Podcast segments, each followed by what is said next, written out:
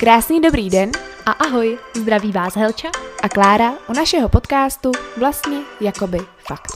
Doufáme, že vás tahle epizoda bude bavit a třeba se dozvíte i něco zajímavého. Ahoj, já vás vítám u dalšího dílu maturitní série dneska se podíváme na to, jak to vypadalo v Habsburském soustátí a v českých zemích po 30 leté válce až do roku 1790. Zapadá sem vlastně do toho úvodu i to, co se dělo obecně v Evropě, protože logicky české země jsou v Evropě, takže se tady dá zmínit situace po skončení 30 leté války a to druhé nevolnictví. O tom teď mluvit už nebudu, protože to jsem rozebírala minule, takže si když tak puste minulou epizodu, pokud by vás zajímal takhle ten obecný začátek. Ale jak to teda vypadalo v té habsburské monarchii? Co se týče hospodářské situace, tak převažovalo zemědělství s tím, že půda byla rozdělena na dominikál a rustikál.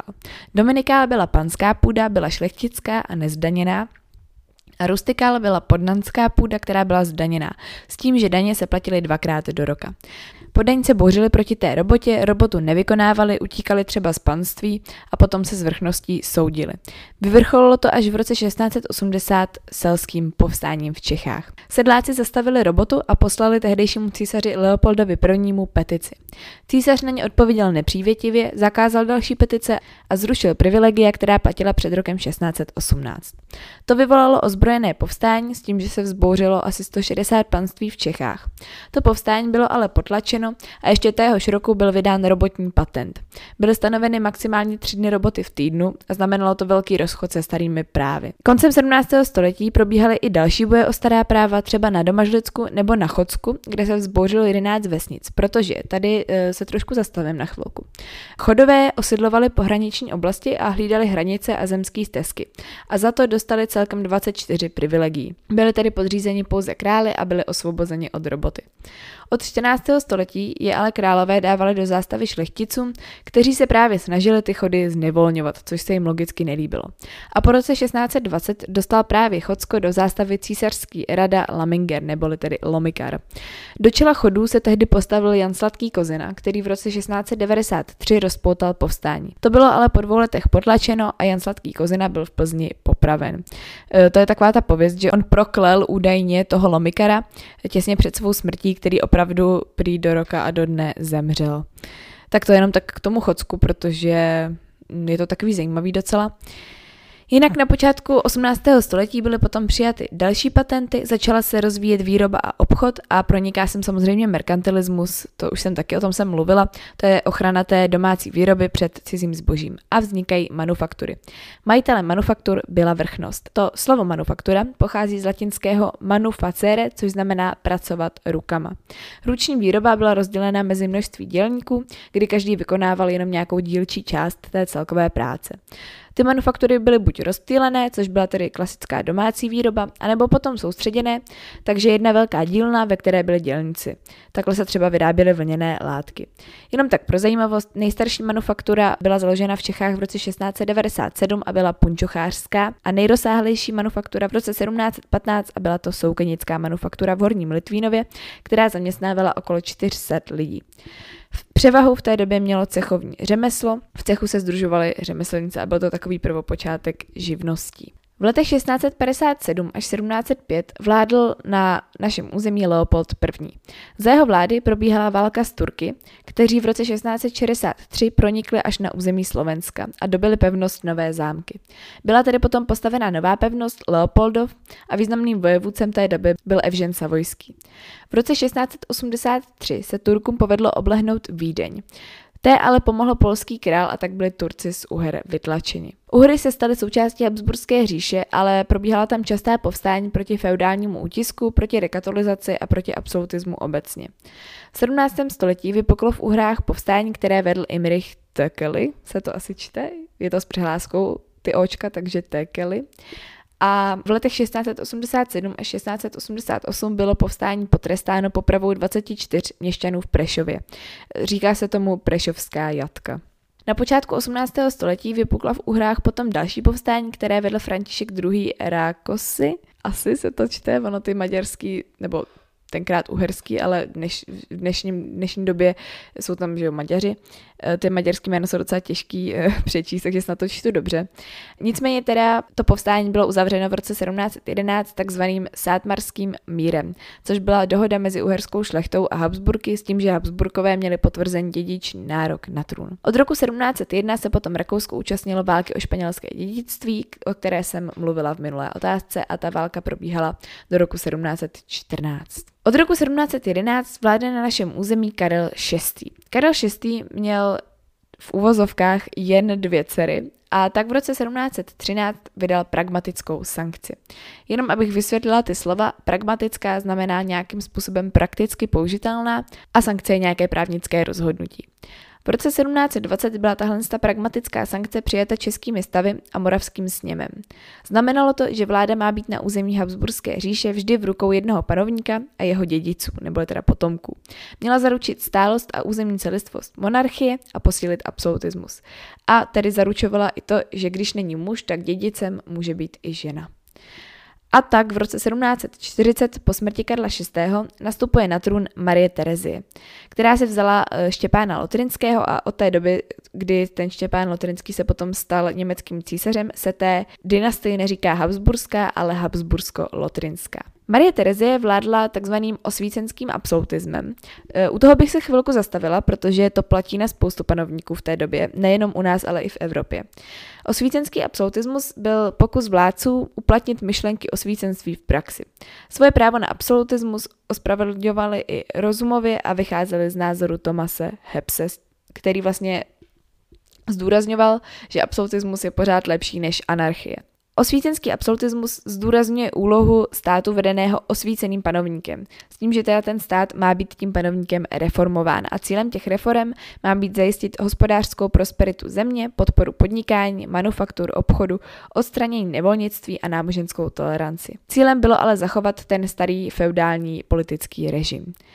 Osvícenský absolutismus byl zpět s monarchií, se šlechtou a je nástrojem velkého pokroku. Byl uplatňován třeba ve Španělsku, Portugalsku, Dánsku, v Rusku za Kateřiny II., v Prusku za Friedricha II. nebo právě v Rakousku za Marie Terezie a potom jejího syna Josefa II. Tenhle ten systém byl potřebný pro pozdější vznik kapitalistické společnosti. Tak teď jsem takhle jenom vysvětlila ten osvícenský absolutismus a teďko už vždycky, když se o tom zmíním, tak budou všichni vědět, o co go. Takže teda zpátky k Marie Terezi. Ona když nastoupila na trůn, tak to hned neměla úplně jednoduché, protože vedla války o rakouské dědictví, protože Sleskou chtěl získat pruský král Friedrich II. Jednalo se tedy o první a druhou sleskou válku, s tím, že ta válka byla ukončena v roce 1748 mírem v Cáchách, kdy Marie Terezie tedy bohužel ztratila některé italské državy, byla ale uznána dědičkou Karla VI. a přišla tedy o to Slesko. Marie Terezie hledá spojence, kterého našla ve Francii. Přidávají se k ní i další státy, protože se bojí právě rozpínavosti Pruska. Od roku 1756 do roku 1763 potom probíhá sedmiletá válka, která se občas označuje jako taková nultá světová válka, protože probíhalo mnoho konfliktů po celé země kouli, ale hlavním tím konfliktem byly teda boje o kolonie v zámoří. Nicméně v rámci téhle války byla Praha obléhána a bylo zbořeno mnoho míst a nakonec tedy skončila naštěstí v neprospěch Friedricha II. Byl obsazen i třeba Berlín. Na ruský trůn v té době nastoupil Petr III., což byl obdivovatel Pruska a tak se Rusko dostalo na pruskou stranu. Pak v Rusku vládla Kateřina II. a roku 1763 byl uzavřen mír nejprve v Paříži, tam potvrdili vlastně francouzi převahu Anglie v koloních a poté v Hubertusburgu, kde Prusko získává Slesko a Kladsko. No, takže to jenom tak eh, ve zkratce, ale to je takový, ono asi stačí jenom fakt zmínit, jakože ta sedmiletá válka byla a třeba si vybrat jenom něco z toho, co se zrovna dělo, ale nějak do detailu to asi rozebírat nemá úplně smysl, protože to bylo prostě hodně složitý. Takže to by bylo takhle k té válce a teď bych se teda přesunula na to hlavní, na to, co všichni známe a to jsou teda ty reformy té Marie Terezie. Ona provedla těch reform spousty, významné jsou její správní reformy, kdy ona vlastně zavedla centralismus, kdy centrální moc byla ve Vídni, ve Vídni sídlil nejdůležitější orgán direktorium. Pak existovala státní rada a ministerstvo zahraničí a země, které tvořily monarchii, byly označovány jako kolonie, s tím, že v čele té kolonie byl vždycky úředník dosazen panovníkem. V Čechách to byl třeba purkrabí a na Moravě hejtman. Další reformy byly finanční, kdy ona samozřejmě zavedla pravidelné daně, které byly potřebné na armádu, byrokratický aparát a státní dluh. Od roku 1741 do roku 1748 sepsala podanskou půdu, ten rustikál, a potom eh, v roce 1747 do roku 1757 byla sepsána i panská půda Dominikál. Byl to tedy první a druhý tereziánský katastr. V rámci hospodářských reform hodně podporovala manufaktury, v roce 1765 zavedla jednotné míry a váhy a společnou zlatkovou měnu, která se později změnila na korunovou měnu. Také budovala silnice a ty měly samozřejmě velký obchodní význam, poštovní význam, doprava osob, vojenské důvody. Takže to byla taky taková velká jako revoluce, protože silnice tady skoro nebyly, nebo aspoň ne nějak, jako, nějak centrálně promyšlené nebo budované. No a pak samozřejmě ta známá školská reforma, kdy ona v roce 1774 zavedla povinnou školní docházku pro děti od 6 do 12 let. Také provedla reformu gymnázií a kladla důraz na dějepis a zeměpis a zakládaly se třeba knihovny. A v roce 1754 bylo provedeno první sčítání lidu. V roce 1775 vypuklo velké rolnické povstání. Cílem bylo vyvolat velké povstání, ovládnout Prahu a zrušit robotu a nevolnictví. Skončilo ale porážkou těch rolníků u Chlumce a proto se mimochodem říká, takový to známý, že někdo dopad jak sedlák, sedláci u Chlumce. Říká se, dopadli jste jak sedláci u Chlumce, což znamená, že jste jako hodně moc, hodně moc prohráli. Ale teda oni sice prohráli, ale ještě téhož roku Marie Terezie vydala robotní patent, který právě zmírňoval ty robotní povinnosti. Jinak, tak pro zajímavost, s tím svým manželem Štěpánem Lotrinským měla 16 dětí a z nich se dožilo dospělosti 11 dětí. A její dcerou byla třeba Marie Antoineta, což byla právě manželka Ludvíka XVI., což byl francouzský král, který byl potom svržen v rámci Velké francouzské revoluce. O tom budu mluvit v příští epizodě. Tak jenom tak pro zajímavost.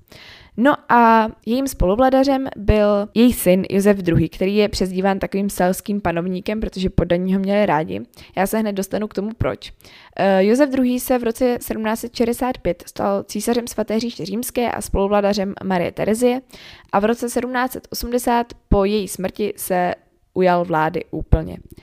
V říjnu 1781 vydal toleranční patent, tím uvolnil náboženské poměry a dovolil poddaným vedle římskokatolické víry uznávat i protestantskou víru, tedy luteránství a kalavínství, a také řecko-katolickou víru, takže pravoslaví. V tom samém roce pak začal rušit kláštery, které nevzdělávaly mládež a nepečovaly o nemocné a zrušené kláštery měnil na nemocnice, chudobince a kasárny. V listopadu 1781 potom zrušil nevolnictví, ale to neznamenalo, že by zrušil i robotu.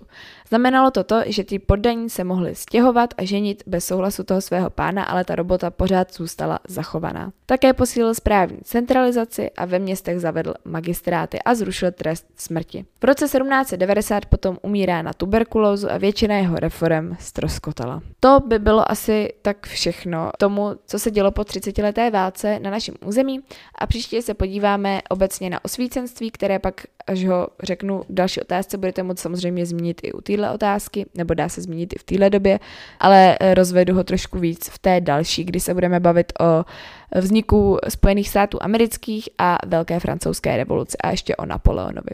Takže se na vás budu těšit zase příště. Naslyšenou. Pokud by vás zajímalo víc, tak nás určitě sledujte na našem Instagramu, kde se jmenujeme Jakoby podcast.